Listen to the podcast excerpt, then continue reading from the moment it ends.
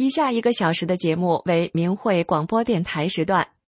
明慧广播电台隶属于法轮大法明慧网，节目内容包括法轮功学员对真善人的理解和实践，以及从中国大陆获得的法轮功学员受迫害真相的第一手资料。这是明慧广播电台。各国大法弟子在向中国民众讲述真相，这是理性反迫害的和平之声，这是呼唤善良真诚的大忍之声。这是明慧广播电台，各国大法弟子在向中国民众讲述真相，这是理性反迫害的和平之声，这是呼唤善良真诚的大忍之声。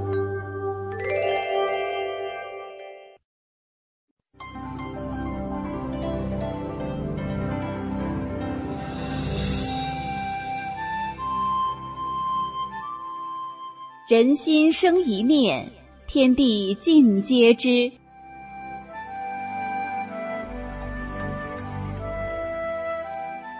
听众朋友您好，欢迎收听明慧广播电台《善恶一念间》节目。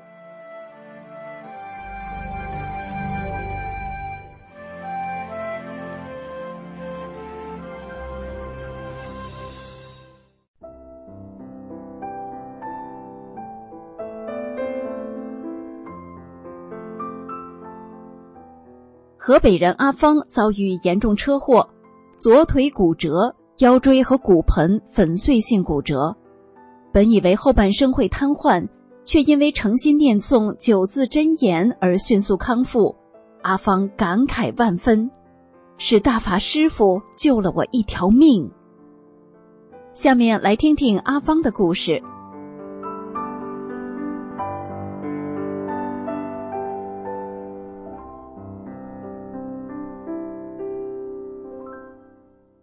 阿芳五十八岁，是我的邻居。她性格开朗，心地善良，生意也做得红红火火，是远近闻名的女强人。她很喜欢看大法弟子送给她的真相资料，认同法轮大法好，认同大法弟子都是好人，知道法轮大法是被中共邪党无理打压迫害的。他还主动退出了曾经加入过的中共党团队组织。二零二二年八月二十三号中午，阿芳骑电动车回家，和一辆迎面驶来的货车相撞。当时货车的车速太快，把阿芳撞飞、弹起，又重重的摔在地上。电动车的两个车轱辘也被撞飞了，电动车当场报废。这撞击力可够大的。当时阿芳的腿不能动了，但他头脑很清醒。先给家里打了个电话，告诉家人他被车撞了，然后就想起了大法弟子告诉他的：遇到危险时，成念九字真言，就会得到大法的保护。他就开始不停的念“法轮大法好，真善人好”，求大法师父救救自己。随后，阿芳被送往当地的县医院，医院检查的结果是。左腿骨折，腰椎和骨盆粉碎性骨折，因为伤势太严重，县医院治不了，必须转院。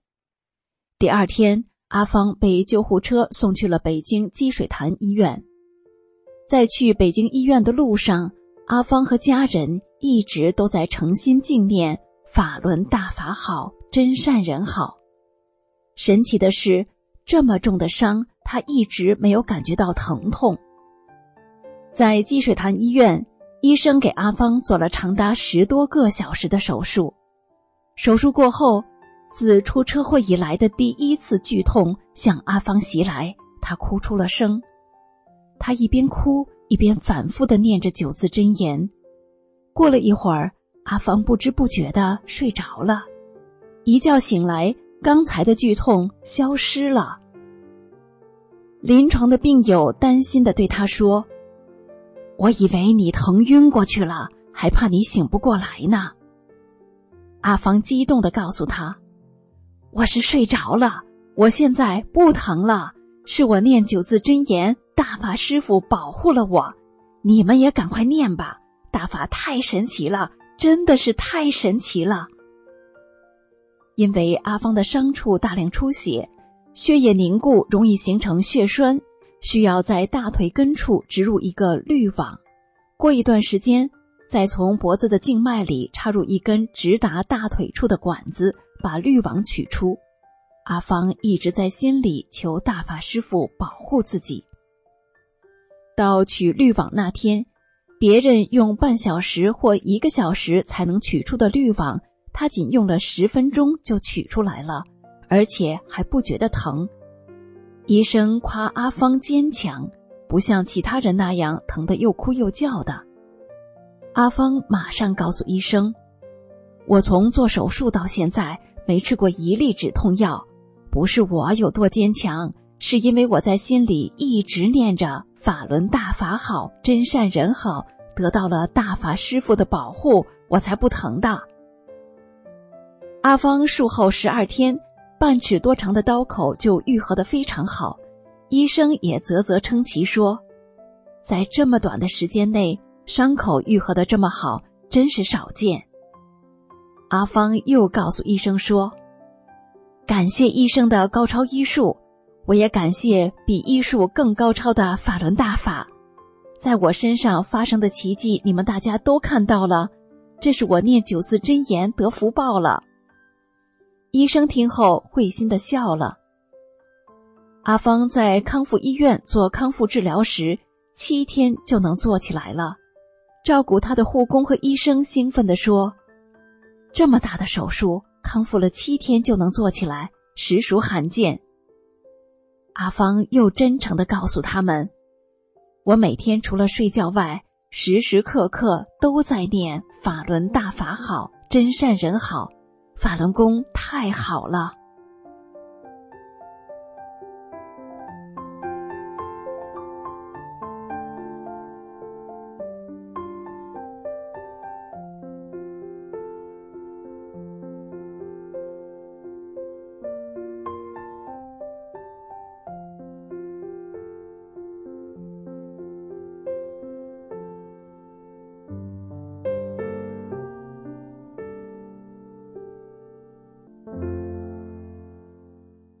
和阿芳同住一个病房的丽云做完股骨头更换手术后，疼得受不了。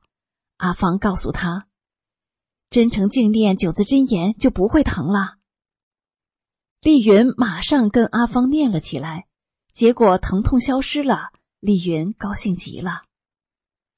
阿芳出院后的一天，接到丽云打来的电话，在电话里哭诉着说：“昨晚我的腿疼了一晚上。”这可怎么办呢？阿芳安慰丽云：“别着急，你慢慢说说是怎么回事。”原来，丽云把自己念九字真言病痛消失的事情告诉了丈夫。谁知道她丈夫因听信了电视上中共邪党对法轮大法的谎言宣传，对大法有误解，阻止丽云念九字真言，而且还满口脏话，骂声不断。这样，丽云的腿又疼了起来，整晚都没停。阿芳听后说：“你腿疼的原因找到了。如果你丈夫是真心为你好，从现在开始，他必须诚心诚意的跟你一起念法轮大法好，真善人好，你的腿才会不疼。”第二天，丽云又打来电话，高兴的说：“她丈夫跟她一起念九字真言了。”她的腿不疼了，她丈夫亲眼见证了法轮大法的神奇，这回是真的服气了。现在阿芳恢复的很好，已经能扶着东西慢慢走路了。她丈夫感慨的说：“我以为你会瘫痪在床，后半辈子起不来了呢。”阿芳说。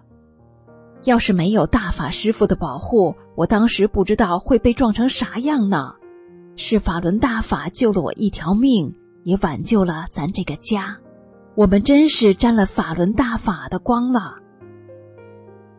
阿芳把自己成念法轮大法好、真善人好、得福报的经历，告诉了每一位来看望他的亲朋好友，他接触的每一个人。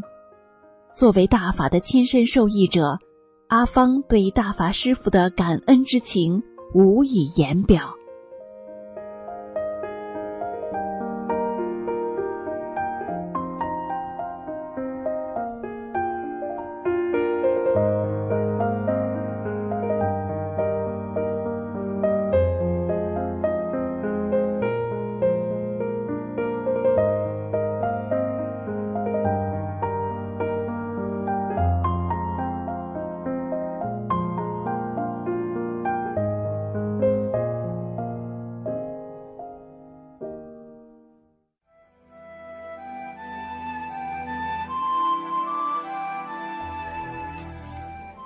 听众朋友，今天的善恶一念间就到这里，感谢您的收听。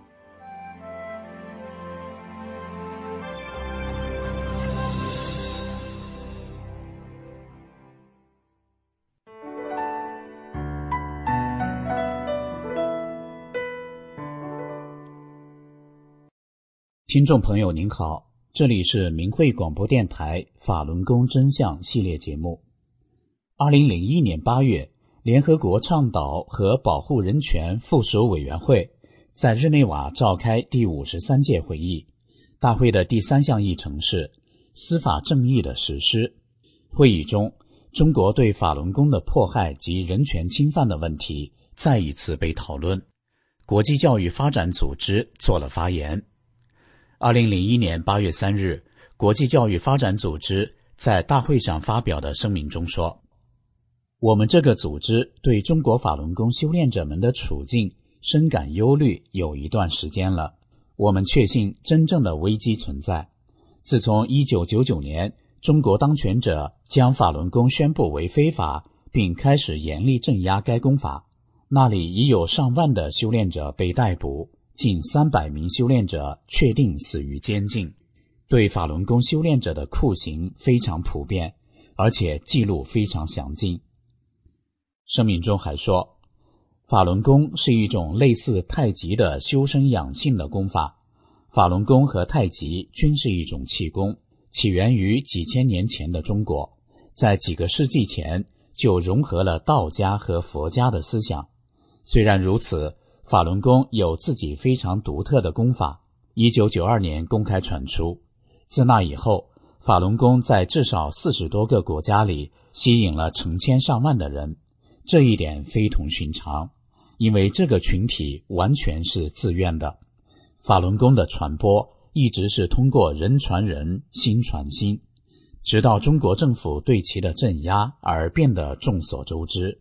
练法轮功的人来自于社会各行各业，他们有着不同的文化、社会、经济和宗教背景。一九九九年法轮功被镇压前。中国的许多官员都是法轮功修炼者。鉴于这个群体毫无政治目的，我们正在评判到底是什么原因导致中国镇压法轮功，但似乎是由于练法轮功的人太多了造成的。这个声明已经成为联合国官方的记录。由于与会者们的热烈反应，中国代表团自镇压开始以来第一次不得不给予答复。当然。他们抵赖了国际教育发展组织对他们提出的所有指控，但是在中国代表团抵赖的当天，一份针对联合国的英文报纸《国际先驱导报》刊登了一篇文章，引用中国官方的资料，承认对法轮功学员广泛使用酷刑。为了回应中国代表团的抵赖，国际教育发展组织签署同意，做出另一份关于中国政府。对法轮功学员使用酷刑和人权侵犯的证据的声明。同年的八月十四日，国际教育发展组织在联合国倡导和保护人权附属委员会第五十三届会议中再次发言，强烈谴责中共当局的国家恐怖主义行为。发言说：“我们的调查表明，真正残害生命的恰恰是中共当局。”我们得到了一份天安门自焚案的录像片，并从中得出结论：该事件是由这个政府一手导演的。声明中说，政府对人民施行的国家恐怖行为所导致的严重人权迫害，远远超过任何其他形式的恐怖主义行动。当一个政权施行国家恐怖行为时，国际社会就将面临大量人权侵犯案例和难民而不知所措的困境。中国对法轮功修炼者的残暴迫害就是这样的例子。我们的调查表明，真正残害生命的恰恰是中共当局，是中共当局对法轮功修炼者的虐杀而导致家庭破裂。伤害生命的不是法轮功。而是极端残暴的酷刑、精神病院里的摧残、劳改营的奴役以及其他类似的迫害。正如国际先驱导报八月六日报道，连中国政府都承认施行酷刑折磨以消灭法轮功的政策。中共当局并企图以今年一月二十三日天安门广场上的自焚事件为证据来诬陷法轮功。然而。我们得到一份自焚事件的录像分析，却表明整个事件是由政府一手导演的。面对确凿证据，中共代表团哑口无言，没有辩词。该声明已被联合国备案。听众朋友，今天的法轮功真相节目就到这里。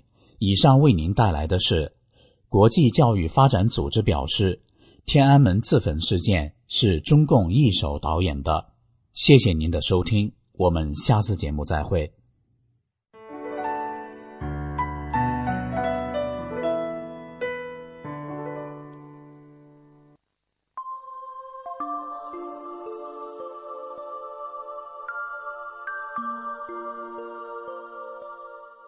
身心净化，道德升华。现在是明慧广播电台的修炼故事节目。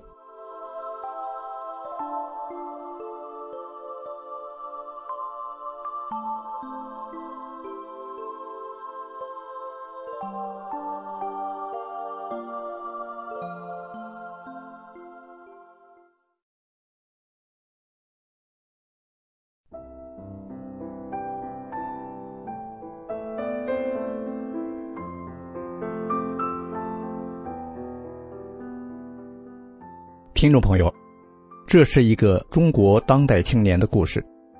他的性格行为变化之后，竟然连五官都发生了变化。我们一起听听他的故事。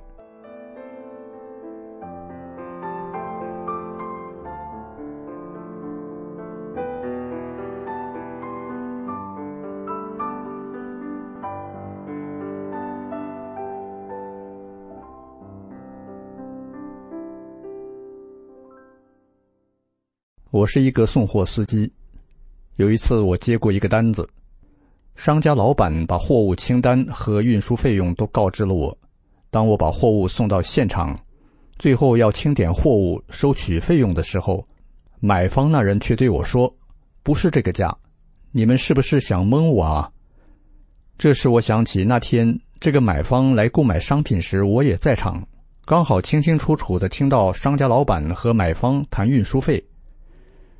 既然有争议，我当时就想让他们再谈谈，双方再做确认。于是我给老板挂通了电话，让他和买家谈。结果，他们在电话中说着说着就吵起来了。买方跟老板说：“你做生意不讲诚信啊！你想蒙我临时加价，门儿都没有。”我看他越说越激动，那种疯狂的歇斯底里的喊叫和骂人的模样。我还是第一次遇见。我安慰他说：“兄弟，别激动，有什么事情慢慢说，不就为了一点钱吗？犯不上这样。”他说：“小伙，我可不是针对你，我就是咽不下这口气，这不是明摆的骗人吗？”买方还说，他记得购物单上都写了，然而我们查看购物单后，发现上面并没有记载。接着，老板和我通话说：“钱就差在你的运输费用上了，能合得来你就干，你要觉得不合算，你就把货物拉回来。”我听了就安慰老板说：“来都来了，就卖给他吧。老板对我说：“你自己想好，你回来你的运输费少了，我可不会补给你的。货你可以给他，但是我的钱一分都不能少。你自己的运输费你说了算。”我回答老板说：“好。”我和买家结完账就走人了。事后，老板和我说：“那个人经常买东西，运输费多少钱他自己是清楚的。”老板还打电话给买家说：“你连司机的钱都坑，你钱能好花出去吗？”当老板和我说这事的时候，我心里没有什么太大的波动，只是觉得买方这人真可怜，为了钱。什么事都干得出来，真可悲。过后我想想，还挺生气。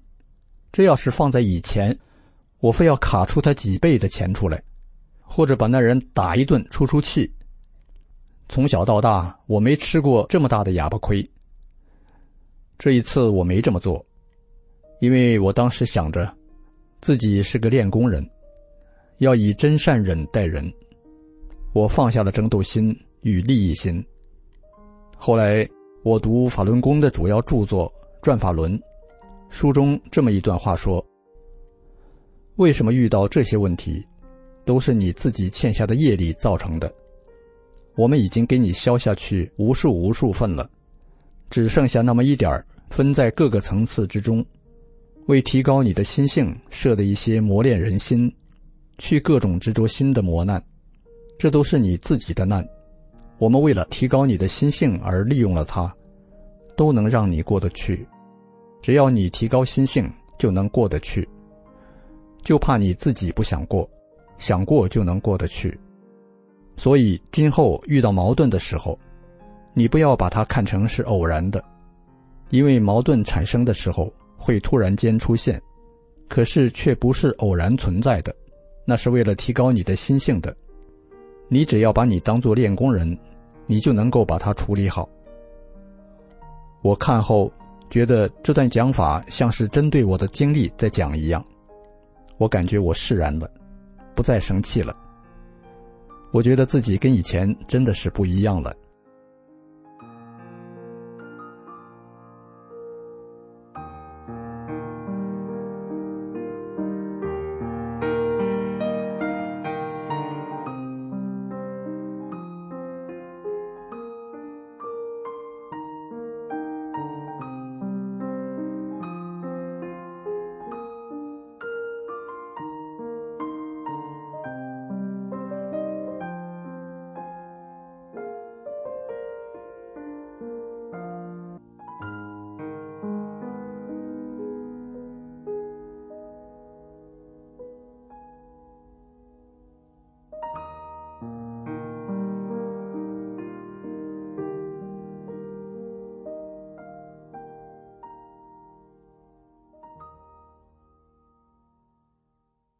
我是九零后，在中国大陆出生的，在学校，我受周围同学的影响，迷上了电子游戏。我经常在游戏厅一待就是一天，长期沉迷游戏，学习无法入心，到后来学习就完全跟不上了，学习成绩也直线下降。当面对老师一次又一次的找我谈话，和同学对我的取笑，我渐渐承受不住这样的高压生活，我濒临崩溃了。当时的我选择逃避，为了逃避这个让我感觉恐惧和厌烦的世界，我开始吞食大量药物自残。我选择这样来结束人生，但我并没能如愿。长大后，为了生活，我开始工作。那时候的我仍然天天打游戏，我每天上班下班熬夜玩游戏，像机器人重复动作。我活得像一个只剩躯壳的僵尸，觉得人生很没有意义。在工作中，我总是想着自己可以少付出一些，而多得到点奖金。我经常为了躲避繁忙的工作事务，偷偷跑去卫生间打游戏，偷懒一两个小时之后才出来。在这样日复一日枯燥乏味的生活中，我经常想：这样的生活有什么意义？这时，我开始向往小时候耳濡目染的修炼人生。我开始看了一些佛经和一些道家经典，还有圣经等，幻想着神来神去的逍遥自在。那里面都有提到神佛是如何伟大、神通广大，但是却没有提及人是怎么才能修炼上去成神的。由于我的父母在我很小时就修炼法轮大法了，母亲看到我接触宗教类的书籍，就给了我一些法轮功真相期刊，给我听广播。以及看法轮功学员们的修炼心得交流文章，这使我更加明确了神佛的真实存在。后来，我又看到一个又一个的西方法轮功学员，他们远离家乡，到北京天安门广场为法轮功挺身而出，他们的声音与行为让我感到深深的震撼。每一位去天安门为大法发声的法轮功学员，让我觉得。这就像古罗马帝国的基督徒，他们是一个个殉道者。这眼前的画面震撼了我的心灵，也破除了我头脑中由于中共对法轮功的造谣污蔑宣传所造成的影响。我开始尝试看《转法轮》这本书，书中的内容让我了悟了人生的真意，解答了人为什么活着、人从何而来、又去往何处的这些问题。法轮功师傅还讲过空间、时间、宇宙的形成、存在。我被这宏大的法理深深震撼，当时我的思维像是被炸开了，这完全颠覆了我在课本上认识到的。这时，我下定决心开始走入修炼。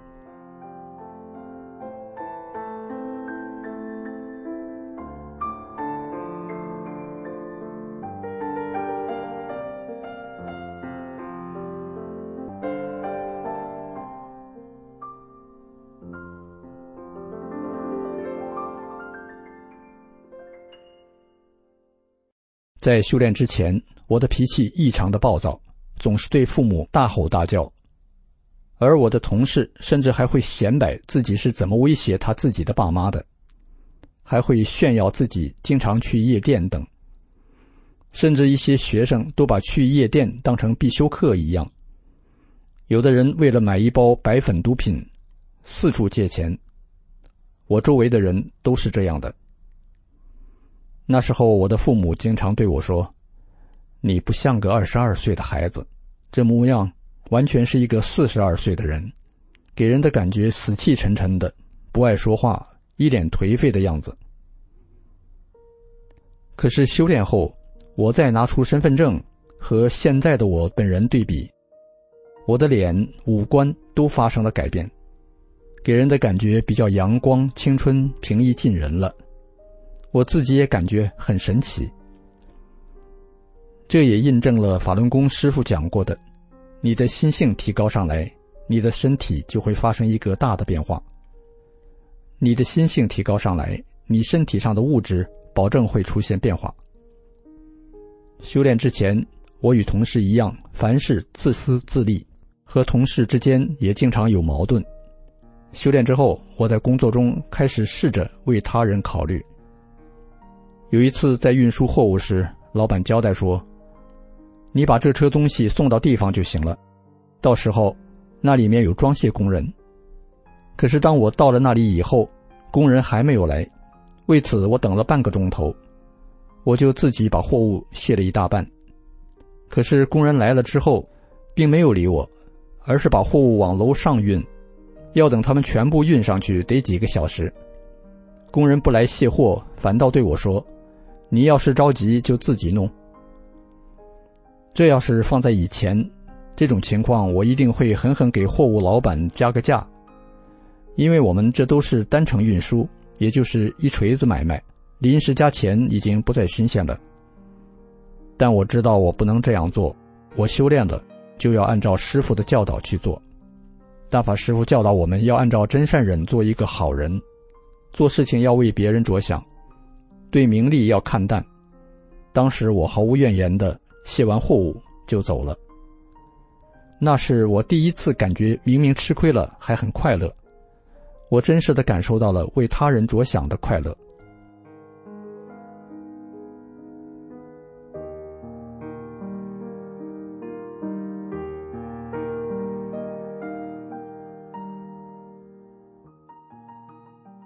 听众朋友故事里的这位主角，他从家人眼里的白眼狼，从一个死气沉沉中年人的模样，回到一个阳光的平易近人、人人都说懂事的好孩子，相貌五官都发生了变化，更加年轻俊美了。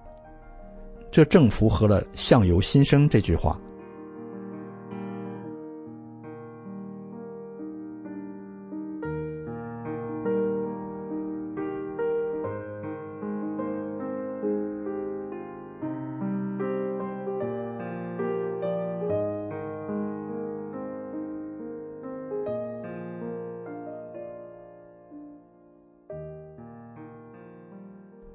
好了，听众朋友，今天的故事就到这里了，我们下次再见。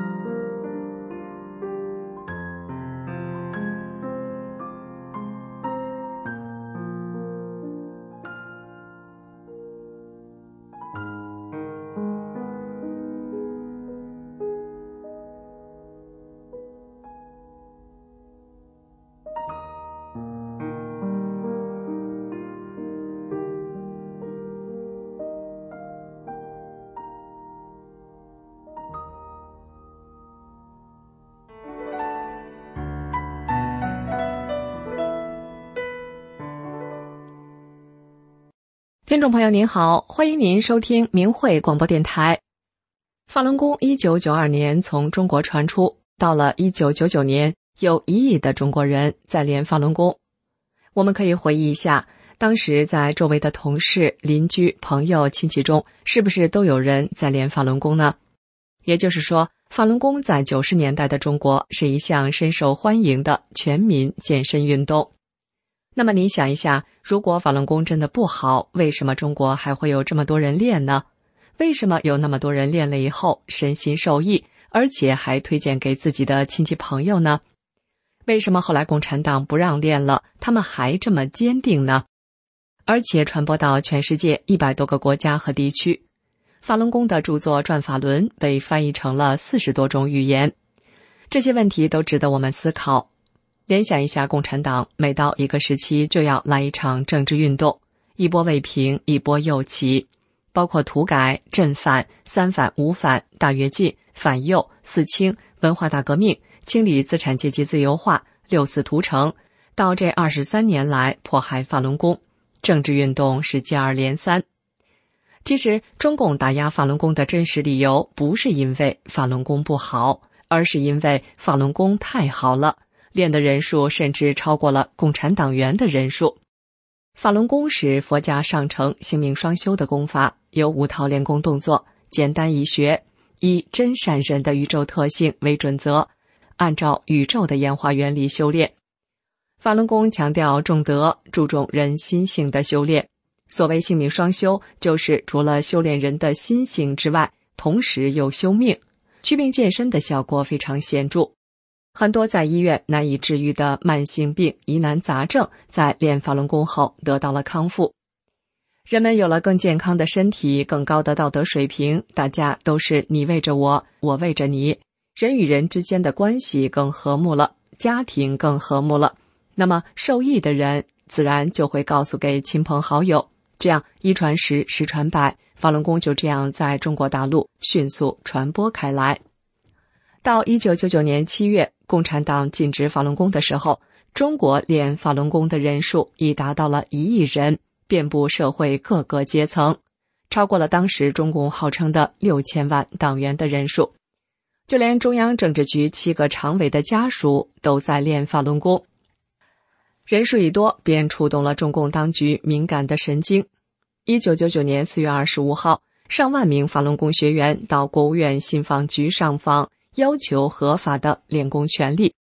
当时江泽民为此感到震怒，说：“不信共产党战胜不了法轮功。”江泽民给中央政治局常委写信，发出了镇压的信号。也就是说，共产党打压法轮功，并不是因为法轮功不好，而是江泽民妒忌法轮功的人数多，而且法轮功修炼者有着独立于中共意识形态之外的共同的世界观。法轮功学员并不认为他们的修炼与政府有任何冲突，可是江泽民却将其视为威胁，把这一佛家信仰与中共无神论意识形态对立起来。今天的法轮功真相节目就到这里。以上为您带来的是中共打压法轮功真正的原因是江泽民妒忌练法轮功的人数超过了中共党员的人数。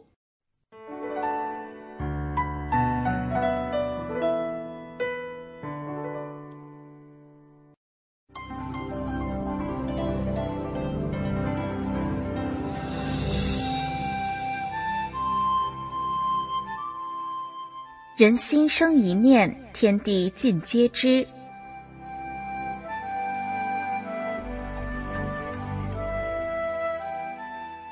听众朋友您好，欢迎收听明慧广播《善恶一念间》节目。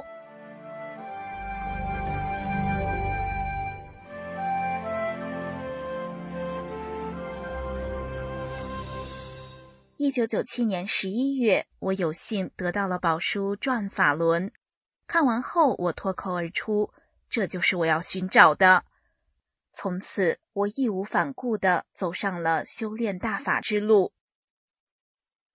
修炼不到一个星期，我原先所患的脑神经衰弱、偏头痛、失眠、心肌炎、子宫肌瘤、白血球下降。血色素和血小板指标严重欠缺等疾病症状全部消失，至今我从未再花过一分钱医药费。当时我还将单位给我的工伤残疾费和护理费五千多元退回给单位。我得法后，周围与我结下善缘、了解真相、相信大法的亲人、朋友、同事都从大法中受益。我的婆婆就是其中一个例子。我婆婆因年轻时劳累过度，年老后背腰弯曲成九十度。我每次与丈夫回婆家，都对她讲：“你现在腰弯到这种程度，一定很疼的。你一有时间，就在心里诚心静念‘法轮大法好，真善人好’，腰疼会减轻。”我这样说了几次。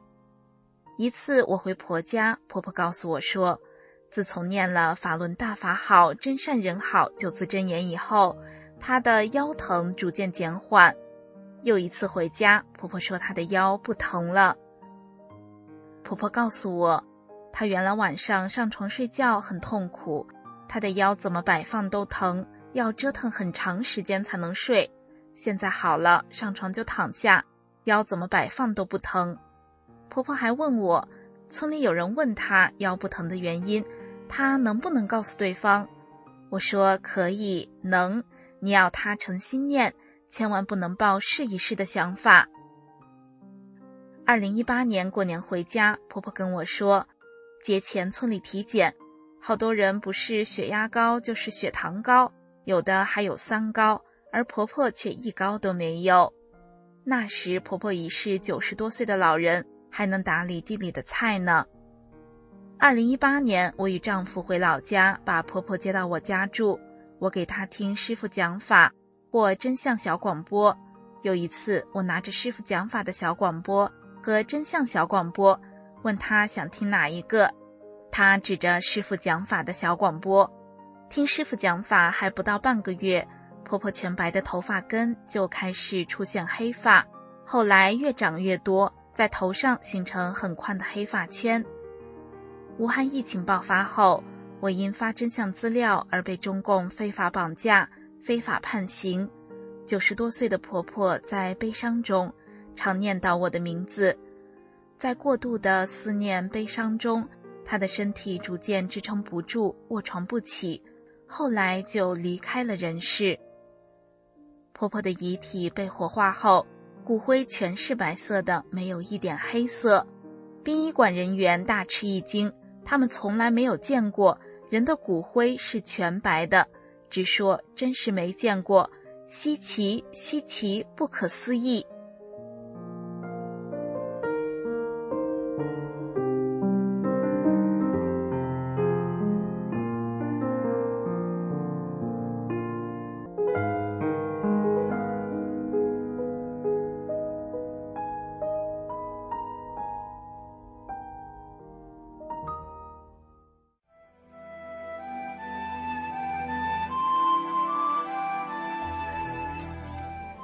听众朋友，今天的善恶一念间就到这里，感谢您的收听。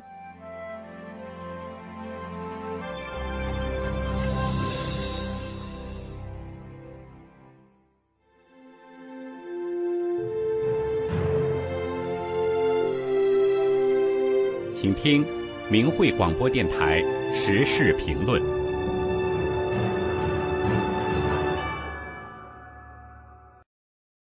请听时事评论，和同胞们说说心里话。文章发表于明慧网，二零二三年四月九日。咱老百姓都很老实，是吧？但老实就该被糊弄吗？好人就该被欺负吗？不对吧？咱也得做个明白人，不能老是上当了。吃一百个豆还不嫌腥吗？咱就说啊。电视媒体天天宣传什么共同富裕，说人民生活如何好了，但真实情况呢？大多数老百姓背负着几座大山，买不起房，看不起病，上不起学，养不起老，是不是啊？一家人辛辛苦苦几十年，不敢吃不敢花的，甚至也买不上一套房，就算勒腰攒肚的买上了。也只有几十年的使用权，当局这不是耍流氓吗？如果家人不幸得场大病，几十年的积蓄就可能都撂在医院里头，全泡汤了。老百姓生活容易吗？就说疫情封控三年，昨个还说坚持清零不动摇呢，转头可就说放开就放开了，还让应染尽染。且不说死了多少人，就说经济吧。现在大滑坡，不少店铺关门歇菜了，大批人员失业。现在能送个外卖、快递都成抢手的活计了，甚至还有学历要求，这正常吗？前阵子咱医保个人账户又大幅被砍，没问过你的意见吧？咱农民养老金每个月一两百元人民币，这可是国家机密，不让说。而台湾农民退休金好几千元。据说现在养老金也被掏空了，将来的人退休了都没钱开支了。现在物价又高，这是温水煮青蛙啊！一点点的，不知不觉就被煮熟了。咱可比不了那些当官的，动不动就有几十套房产、多少公斤黄金，家里藏的现金都能点坏几台验钞机。但最邪恶的还是他们的精神鸦片。口口声声说爱国，天天让咱仇美、仇日、仇英、仇啥的，把人鼓动的像打了鸡血一样，满腔子仇恨，让咱这吃地沟油、毒奶粉的命，还操着美帝的心，被人卖了还帮着数钱呢。可那些官员自个儿呢？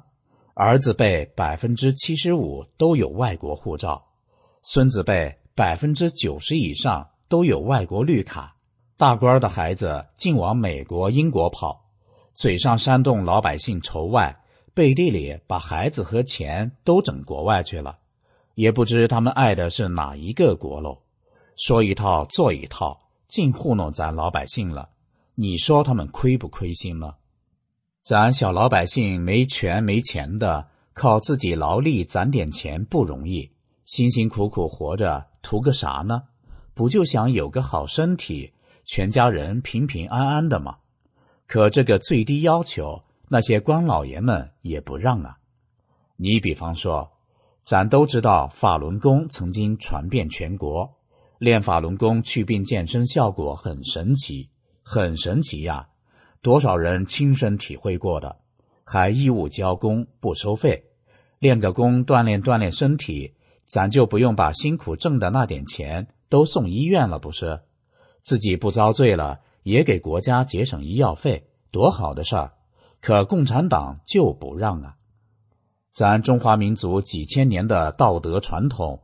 可不是境外马列势力鼓吹的暴力斗争、阶级仇恨啥的。咱中国人的道德修养是讲究仁义礼智信的，讲宽恕坚忍、说真话的，是有正义感的，和法轮功讲的真善忍是相融的。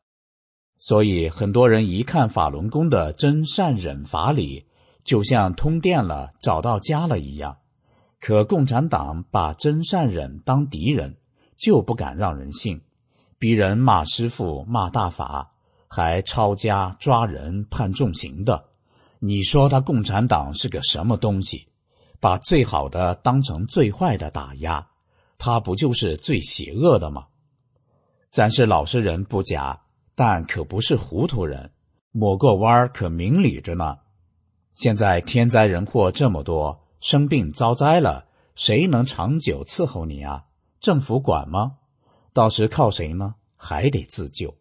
现在就法轮功学员不顾个人安危，天天告诉人们真相，告诉人们怎么躲过大灾大难，告诉人们念法轮大法好，真善人好九字真言能健康平安，又不要人一分钱，又不让你有任何危险。这年头。骗财骗色的多，可没有骗平安的。咱可得长个心眼儿，神看人心，可别错过机会了。善恶早晚会有报，坏人也没几天可蹦跶了。吃点苦也许是好事，是磨砺，别抱怨。咱就守住自己的良心，也按真善忍做个好人，退出邪恶中共的党团队组织，摒弃无神论。神佛保佑咱一家平安，等着看吧，总有真相大显的那一天。以上的时事评论内容选编自明慧评论文章，和同胞们说说心里话。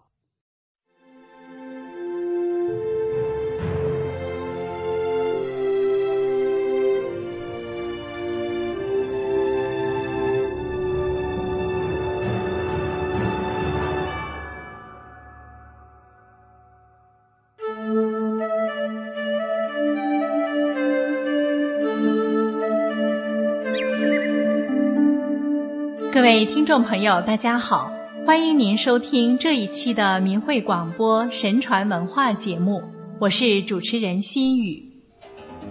《太上感应篇》感应选录中讲了这么一个故事：在古代，有个人叫齐天宗，自是有点才华，狂妄自大，行为不端，尤其不信神佛，经常随意谩骂。齐天宗曾在佛寺读书，有一天下雨把柴淋湿了，他竟然让书童将木雕的护法神像劈了，用来烧饭。当天晚上，齐天宗在梦中见到一红胡须、手执鞭子的神人，斥责他：“以你前生勤劳苦读诗书，所以这是聪明有学问。如果去应考。”可以连连及第，食禄万担，享长寿。现在你狂妄自大，侮慢神灵，冥司已经记下了你的罪行。你应享有的福报已被削减一半，以后如不知悔改，必遭重罚，无需劳烦我来鞭打你。”齐天宗醒了后，不但不知悔改，反而在人前夸耀说：“连神鬼都怕我啊！”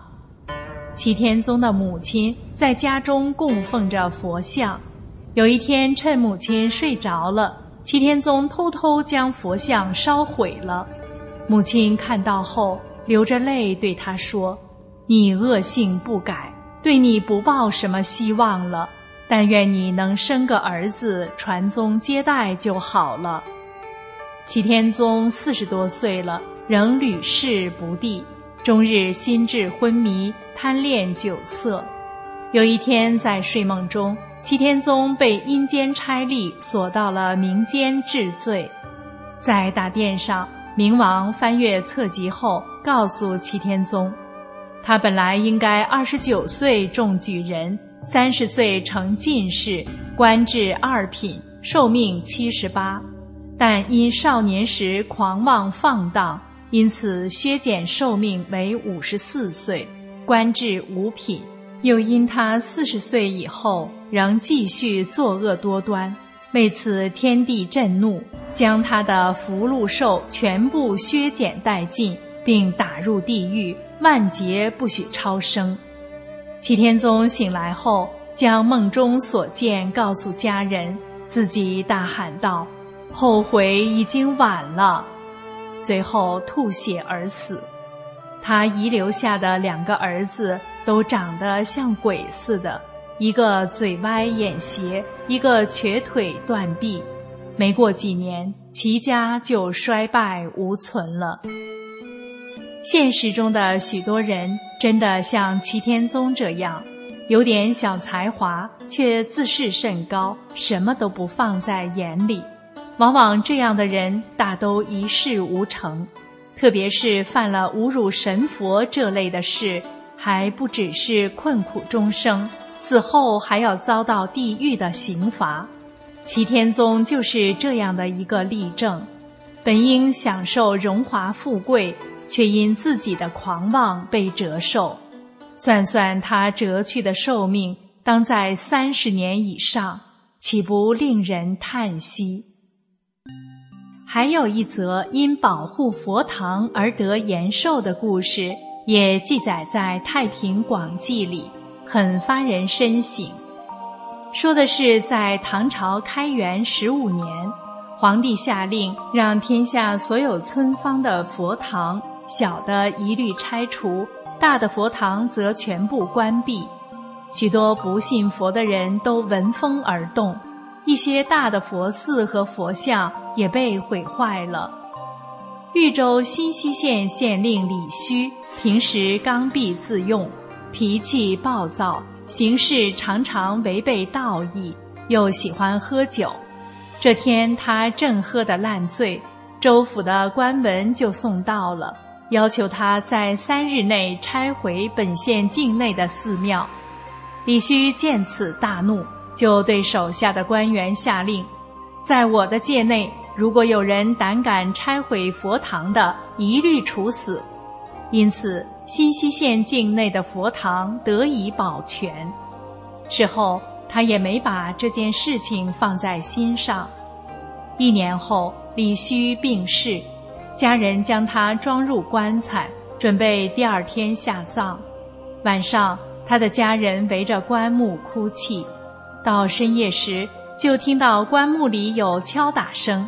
家人打开一看，原来是李须活过来了。之后，李须就向家人讲述他在地府所经历的事情。李须说，他到了阎王殿，阎王命差吏拿来李须的善恶簿，一看恶簿记录，罪行累累，就要对他动刑。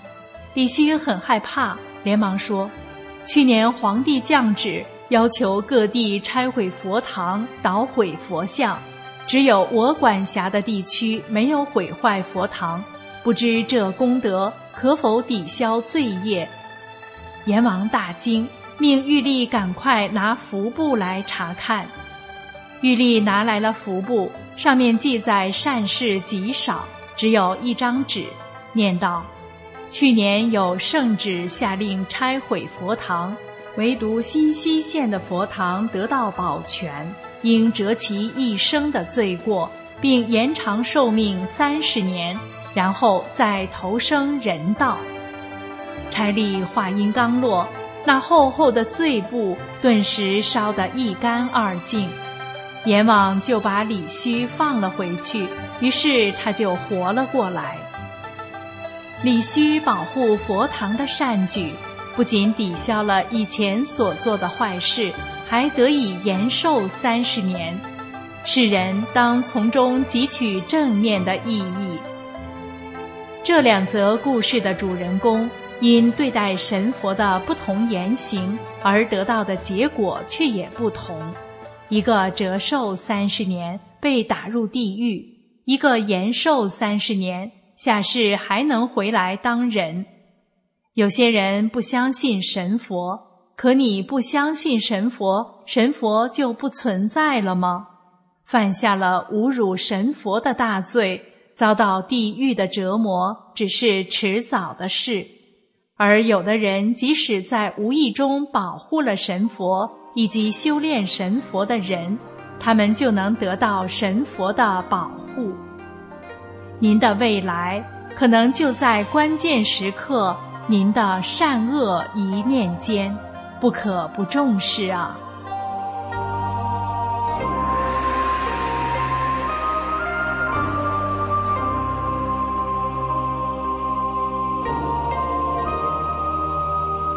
好了，听众朋友。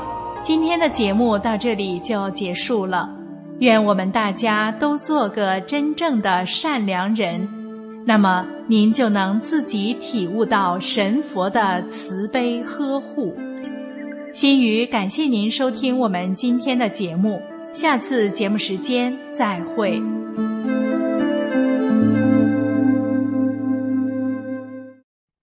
最后是天音静月，请欣赏歌曲。